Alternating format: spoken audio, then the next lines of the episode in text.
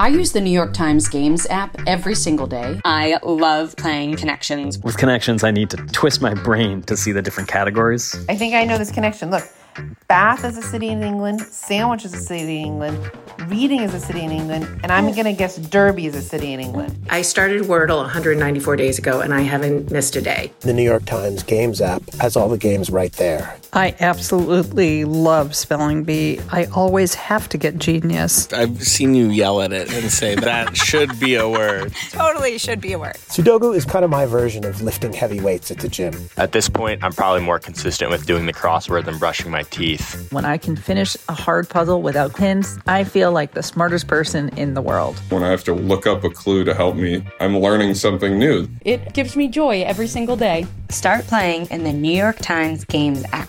You can download it at nytimes.com slash games app. From the New York Times, I'm Michael Barbaro. Here's what you need to know today. On Tuesday, the European Union declared that the benefits of Johnson & Johnson's single-dose COVID-19 vaccine outweighs the risks and called for a warning label about a possible link between the vaccine and rare blood clots. Soon after, Johnson & Johnson said it would resume the rollout of its vaccine in Europe, which it had suspended after the United States discovered 6 cases of blood clots in women who had received the vaccine.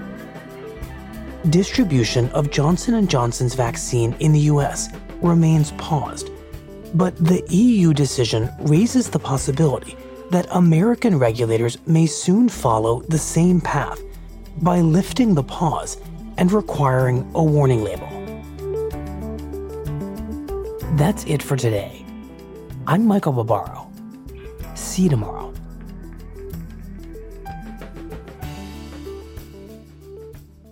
This podcast is supported by the Freedom from Religion Foundation. I'm Ron Reagan, an unabashed atheist, and I'm alarmed by the intrusions of religion into our secular government. That's why I'm asking you to join the Freedom from Religion Foundation, the nation's largest and most effective organization of atheists and agnostics working to keep state and church separate. Phone 1 800 335 4021, 1 800 335 4021, or visit the Freedom from Religion Foundation at ffrf.org. Ron Reagan, lifelong atheist, not afraid of burning in hell.